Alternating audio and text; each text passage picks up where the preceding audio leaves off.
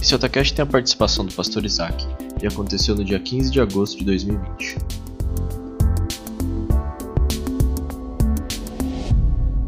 Noite para você que está aqui, para você que está em casa. Obrigado, Jean, por compartilhar conosco esse testemunho de como Deus o alcançou e de Deus como transformou a história do nosso amigo. E eu tenho certeza, conhecendo o Jean, que em momentos ele teve que revisitar o seu pensamento sobre ele, sobre paternidade, sobre família e a partir de uma nova perspectiva. É assim que ele caminha hoje e glória a Deus pelo que Deus fez na vida do Jean. E hoje nós estamos começando uma nova série chamada Reset Your Mind, revisitando pensamentos. Estou muito feliz de poder começar hoje a compartilhar um pouco sobre esse tema.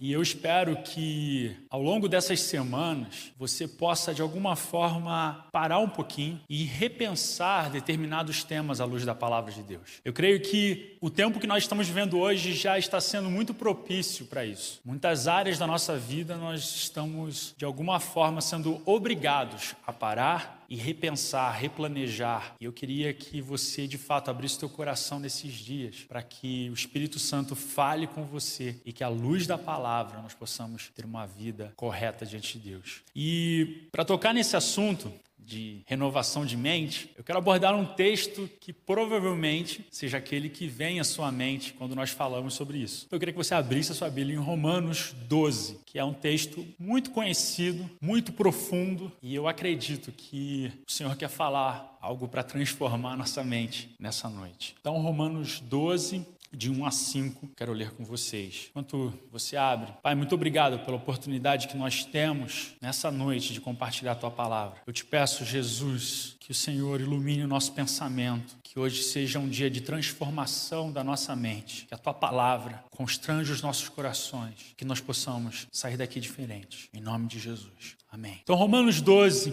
quero ler de 1 a 5. Portanto, irmãos, rogo-lhes pelas misericórdias de Deus que se ofereçam em sacrifício vivo, santo e agradável a Deus. Este é o culto racional de vocês. Não se amoldem ao padrão deste mundo, mas transformem-se pela renovação da sua mente, para que sejam capazes de experimentar e comprovar a boa, agradável e perfeita vontade de Deus. Pois pela graça que me foi dada, digo a todos vocês: ninguém tenha de si mesmo um conceito mais elevado do que deve ter, mas pelo contrário, tem um conceito equilibrado, de acordo com a medida da fé que Deus lhe concedeu. Assim, como cada um de nós tem um corpo com muitos membros e esses membros não exercem todos a mesma função, assim também em Cristo, nós que somos muitos, formamos um corpo e cada membro está ligado a todos os outros. O apóstolo Paulo, aqui nesses versículos 1 e 2, ele dá três direções importantes à igreja. Nós poderíamos dizer que ele fez um pedido e duas ordens. Mas cá entre nós, um pedido do apóstolo Paulo é praticamente uma ordem para a igreja, né? Então, esse negócio de que foi. Então tá, se você se sentir mais confortável com o um pedido, tudo bem mas ele coloca três direções específicas para a igreja. Ofereçam-se em sacrifício vivo, santo e agradável, não se amoldem ao padrão do mundo e transformem-se pela renovação da sua mente. Mas uma coisa que a gente não pode ignorar é como começa esse primeiro versículo de Romanos 12. Ele começa com um portanto. E portanto é uma conjunção conclusiva. Então, na verdade, o apóstolo Paulo aqui em Romanos 12, para a gente compreender o que ele está falando em Romanos 12, eu preciso entender o que foi falado de Romanos 1 a 11, para chegar nesse portanto. E, e a carta de Romanos, ela é repleta de portantos. Ela é uma carta que tem um, um, estilo retórico, ela vai conversando com você. Ela vai conversando com o leitor ou com o ouvinte, porque afinal era uma carta para ser lida para a igreja. E ao longo dos 11 capítulos, são diversas exposições profundamente teológicas e que vão fazendo conclusões. Ele vai fazendo perguntas ao seu leitor. E perguntas, às vezes, que são quase que uma pegadinha, sabe? Ah, então, se for assim, então a gente vai continuar pecando, né? Ai, não, não é isso que eu estou dizendo. Então ele faz reflexões. Eu lembro de uma, de uma história que eu tive com um chefe, era mais ou menos assim. Eu estava vendo ele, não foi comigo, ele estava conversando com outra pessoa, e daí ele começou a dizer sobre uma planilha que ele queria que fizesse com todo cuidado. Olha só, essa planilha é muito importante, porque nós vamos fazer uma série de operações baseadas nessa planilha. Eu quero que você gaste muito tempo prestando atenção nela, todos os dados têm que estar corretos e tal, e fez uma série de explicações e falou: então tá, até o final do dia você me entrega? Eu, cara, entrego. Claro que não, não é para você me entregar. Eu não falei que era com toda atenção, não dá tempo de você fazer. Então era uma pergunta que, na verdade, era para ele chegar a uma conclusão. E é mais ou menos assim que o apóstolo Paulo vai trabalhando a carta aos Romanos, aos Romanos, levando o seu leitor a chegar a determinadas conclusões. Então, o portanto de Romanos 12 é mais ou menos assim. Se você já entendeu tudo que eu falei até aqui, portanto, então dessa forma, aí sim você cumpre essas três ordenanças. Então tá, Isaac, então quer dizer que você vai explicar para a gente tudo que está de Romanos 1 a 11? É, não, não dá tempo. Se a gente fosse passar para falar sobre Romanos 1 a 11, com certeza nós gastaremos horas e horas falando sobre isso. Porque o que tem de profundidade nesse texto é muito grande. Para vocês terem uma ideia, a reforma protestante foi uma mudança de mentalidade baseada em Romanos de 1 a 11. Boa parte das doutrinas da igreja estão fundamentadas em Romanos de 1 a 11. Então a gente tem como doutrina da salvação, do pecado, doutrina de Deus, conceitos sobre graça, sobre soberania divina, revelação natural, então, a gente tem uma série de questões que são tratadas em Romanos 1 a 11. Então, essa carta, por si mesma, ela é um desafio à igreja a repensar, a redefinir uma série de coisas que eles estavam vivendo. Mas quem era essa igreja de Roma? Ela foi, ela foi escrita, obviamente, para essa igreja da capital do Império Romano. Tinha mais ou menos um milhão de habitantes, mas apenas 5% que eram judeus daquela cidade. Paulo não fundou essa igreja, mas ele sabia de alguns conflitos que estavam acontecendo naquela comunidade. E o principal conflito que eles estavam vivendo era porque era uma igreja composta por judeus, numa minoria, e a maior parte de gentios, de gregos. E havia um conflito étnico nessa igreja. Havia um conflito sobre como lidar com essas diferenças.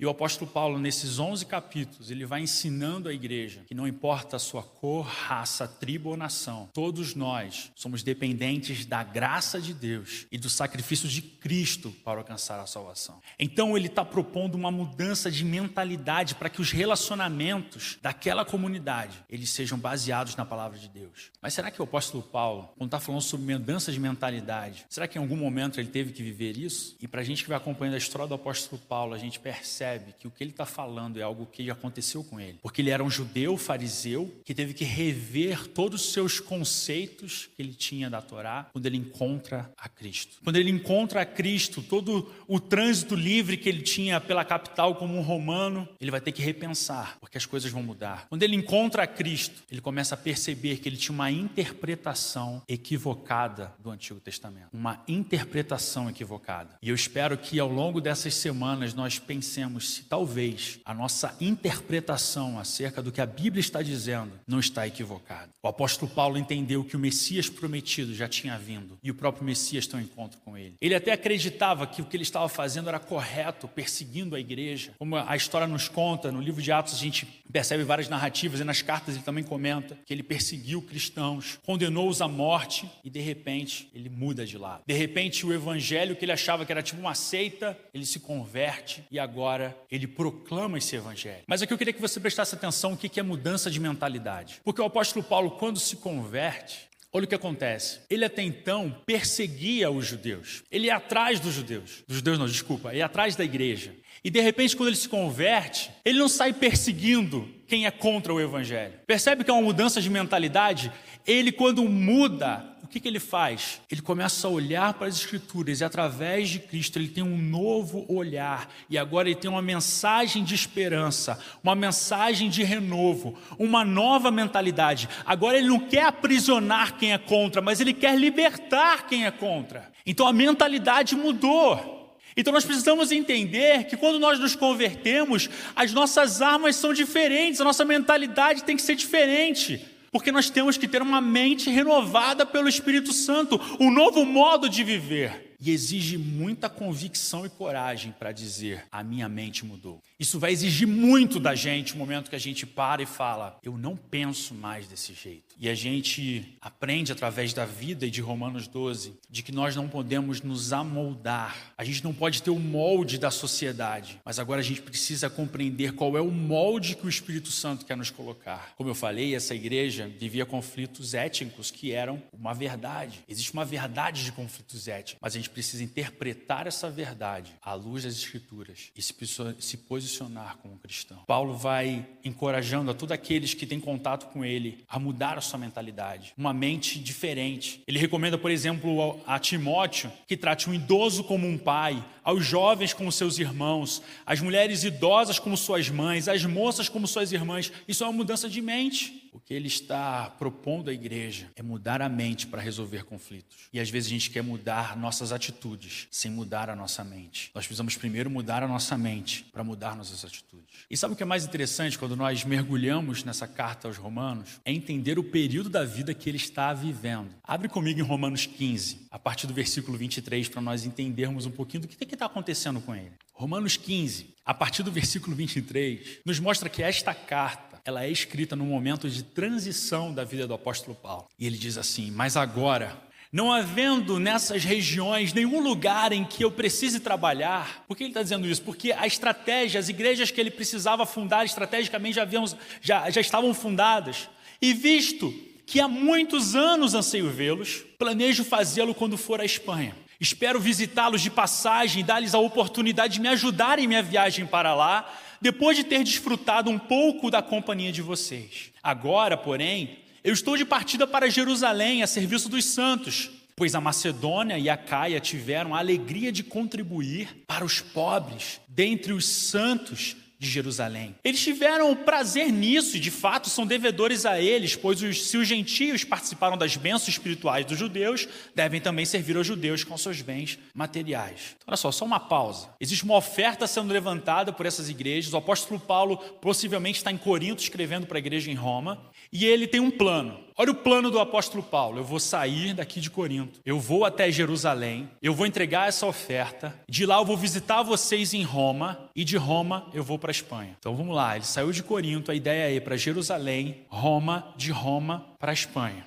E aí o versículo 28 continua dizendo: depois de completar essa tarefa, de ter a certeza que eles receberam esse fruto, ou seja, depois que eu passar por Jerusalém, eu irei à Espanha e visitarei vocês de passagem. Eu vou passar rapidinho aí por Roma. Eu sei que quando eu for visitá-los, eu irei o quê? Na plenitude da bênção de Cristo. O apóstolo Paulo está muito empolgado com, essa, com, essa, com esse novo plano que ele está montando. Eu recomendo-lhes, irmãos, por nosso Senhor Jesus Cristo, pelo amor do Espírito, que se unam a mim em minha luta, orando a Deus em meu favor. Ele clama que a igreja de Roma ore com ele. Orem para que eu esteja livre dos descrentes da Judéia e que o meu serviço em Jerusalém seja aceitável aos santos, de forma que, pela vontade de Deus, eu os visite com alegria e, juntamente com vocês, desfrute de um período de refrigério. O Deus da paz seja com todos vocês. Amém. Então, um dos motivos pelos quais o apóstolo Paulo está escrevendo a carta aos Romanos é porque ele está numa transição ministerial. Ele está perto do término da sua terceira viagem missionária e agora como ele tem o objetivo de ir até a igreja de Roma, uma igreja que ele não fundou, ele escreve essa carta. O plano da cabeça dele é Corinto, Jerusalém, Roma, Espanha. Por causa desse plano, o apóstolo Paulo escreve as cartas aos Romanos. Por causa desse plano, é que o apóstolo Paulo resolve escrever a carta teológica mais profunda que ele já escreveu. Mas sabe o que é o mais curioso? Presta bem atenção: é que esse plano não sai como ele planejou. A carta de Paulo mais profunda teologicamente é fruto de um plano que o apóstolo Paulo fez, mas que não saiu exatamente como ele havia planejado. A forma como ele tinha desenhado na cabeça dele não foi exatamente assim que aconteceu. A carta aos Romanos é considerada a espinha dorsal da teologia cristã e ela é escrita por conta de um plano que não necessariamente, talvez aos olhos humanos, tenha dado certo. O plano montadinho de Paulo não saiu daquela forma, porque Deus tinha um plano ainda melhor para a vida dele e para a vida de toda a igreja. Quando a gente pega a carta aos Romanos e confronta ela com o relato de Atos 21 a 28, a gente entende como foi essa viagem do apóstolo Paulo para chegar em Roma. Lembram a ideia? Sair de Corinto, pegar as ofertas, levar a igreja de Jerusalém que estava passando necessidade e de lá ir para Roma. Ele pede oração para que aconteça tudo bem com ele no caminho. Mas quando ele chega em Jerusalém, ele é perseguido, ele é espancado, ele é preso. Ele é perseguido pelos judeus que tentam matá-lo e ele vai como preso para Cesareia, passa uns dois anos por lá. Depois ele é enviado para Roma e nesse trajeto ele sofre um naufrágio. Ele fica três meses na ilha de Malta e por fim ele chega a Roma como um prisioneiro e não como um apóstolo que vai visitar a igreja. Ele chega muito depois do que ele imaginou. Ele não chega para visitar a igreja, mas na realidade, como um preso, é a igreja que vai visitá-lo na sua casa. A carta aos Romanos, ela é motivada por um plano que vai mostrar para o apóstolo Paulo também, assim como para mim e para você, o que que é ser esse sacrifício vivo, santo e agradável. Nós hoje lemos a carta mais profunda, porque o apóstolo Paulo em todo o tempo entendia o que era ser um sacrifício vivo, santo e agradável Por causa desse plano, que não saiu exatamente como o apóstolo Paulo desenhou, as cartas de Efésios, Filipenses, Colossenses e Filemão foram escritas enquanto ele estava preso. Em meio à prisão e ao sofrimento, o apóstolo Paulo, que tinha talvez um outro plano na sua mente, escreveu um legado para toda a igreja e para que nós compreendêssemos o que é o evangelho, como viver a partir das escrituras. A verdade é que o Senhor tinha planos maiores e melhores e aí fica uma pergunta para a gente: e quando não acontece como nós planejamos? Como fica a nossa mente nessas situações? O apóstolo Paulo propõe que nós pensemos que a vontade de Deus é boa, perfeita e agradável. Se nós não mudarmos a nossa mente, nós nunca conseguiremos dizer a vontade de Deus é agradável. Quando Deus muda os meus planos, se eu tenho uma mente renovada, eu continuo sendo fiel. Muita gente larga o evangelho porque a sua oração não foi respondida ou porque ela foi respondida de uma forma diferente do que ele planejava é porque não compreendeu o que é soberania de Deus, não compreendeu o que é servir a Deus, não compreendeu o que é ser um sacrifício vivo, santo e agradável. Agora eu quero que você se pergunte bem honestamente: será que às vezes nós não temos medo da vontade de Deus? Medo de se entregar como um sacrifício vivo, santo e agradável? Porque se temos medo, significa que a nossa mente talvez ainda não foi transformada em determinadas áreas. Eu tenho medo de me amoldar à vontade de Deus. E muita gente, por ter medo de se amoldar à vontade de Deus, se amolda à vontade de outra pessoa. Porque a pessoa tem medo de ficar sozinha. Essa pessoa não abre mão de um relacionamento por ter medo por não acreditar que Deus tem o melhor para ela, essa é a verdade. E aí nós temos que encarar com verdade a nossa vida se quisermos de fato sermos transformados, mudar a nossa mentalidade. Se eu creio que a vontade de Deus é boa, perfeita e agradável, por que eu estou com medo? Porque minha mente, ela não está pensando como ela deveria pensar, ela ainda precisa ser transformada. Nós temos medo, às vezes, de dizer não a uma prática ilícita no trabalho com medo de perder o emprego. Às vezes você tem medo de não dizer não a pecados, porque tem medo de ser excluído de um círculo social. No final das contas, temos medo de nos entregarmos como um sacrifício vivo, santo e agradável. E muitas vezes nós não conseguimos mudar uma atitude da nossa vida, porque não mudamos a mentalidade. E é por isso que é um sofrimento mudar uma atitude, um talvez um pecado de estimação que você tenha. Porque eu não mudei o quê? A minha mentalidade. Eu ainda acho, no fundo, que é certo agir daquela forma. E eu percebo que o apóstolo Paulo, diante de todo esse plano diferente do que ele tinha desenhado na sua cabeça, quando ele está preso, ele escreve Filipenses 4, de 6 a 9. Quando o plano não está dando certo, não está dando da forma que ele imaginou, ele escreve: Não andem ansiosos por coisa alguma. Você entende? Você entende o que é uma mente transformada? Quando o teu plano não está dando certo, você não é capaz de virar para alguém para dizer: Cara.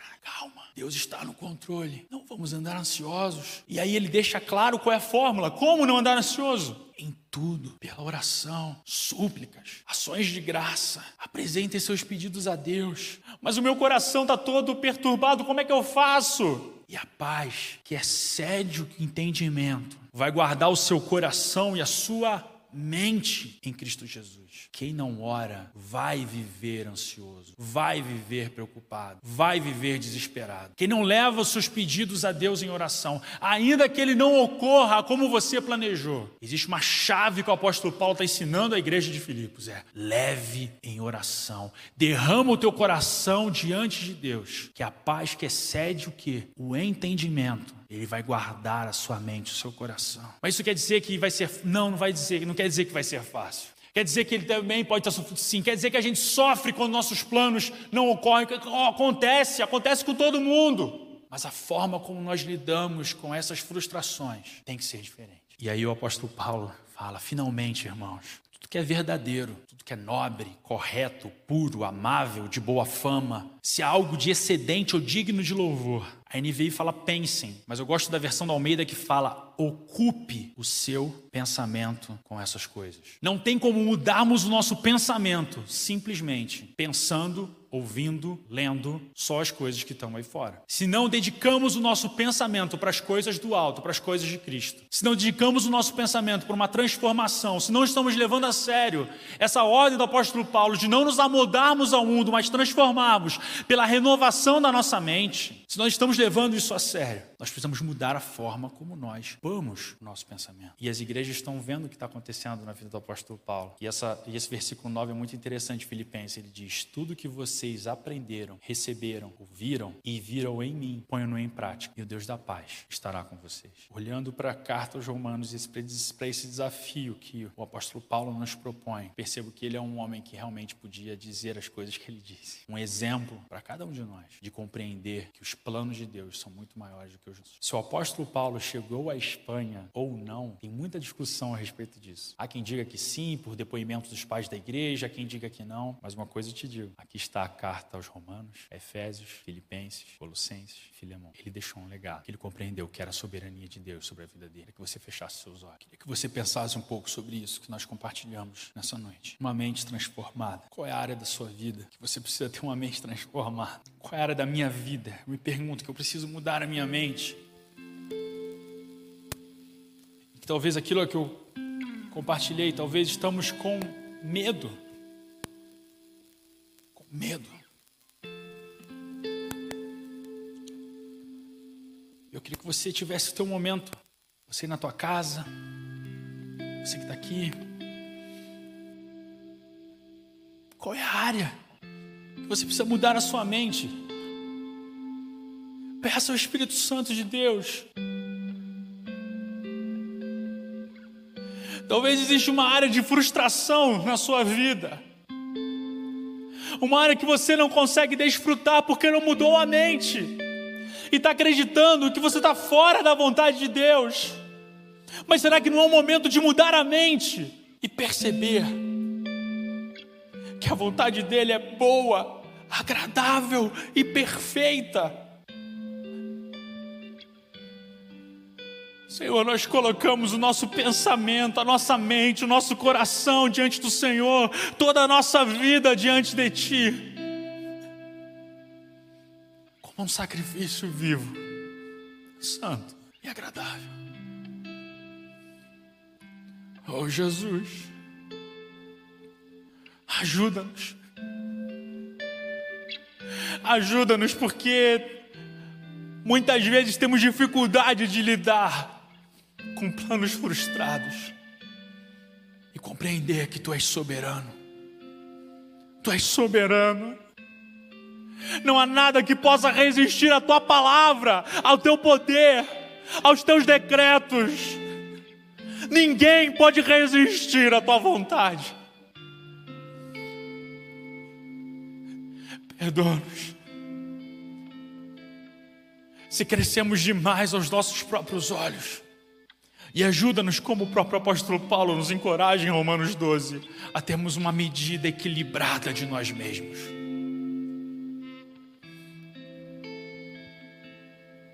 Perdão, Senhor.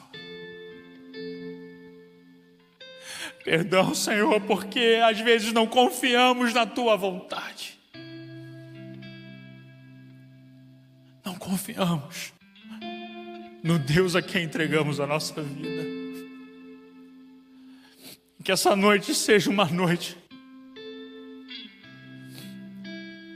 que nós possamos relembrar a nossa aliança contigo, Jesus. O que nós fizemos de entregar a nossa vida ao Senhor, a confiar em Ti e saber que o mais o Senhor fará. Eu te peço, Jesus toda a dor da frustração, que talvez meus irmãos ainda estejam lidando com ela. Espírito Santo, o Senhor que é identificado como consolador, venha trazer consolo aos nossos corações. Espírito Santo, toca a nossa vida. Que possamos mudar a nossa mente. Toca-nos, Jesus. Transforma-nos a imagem de Cristo. É o que eu te peço. Te agradeço em nome de Jesus.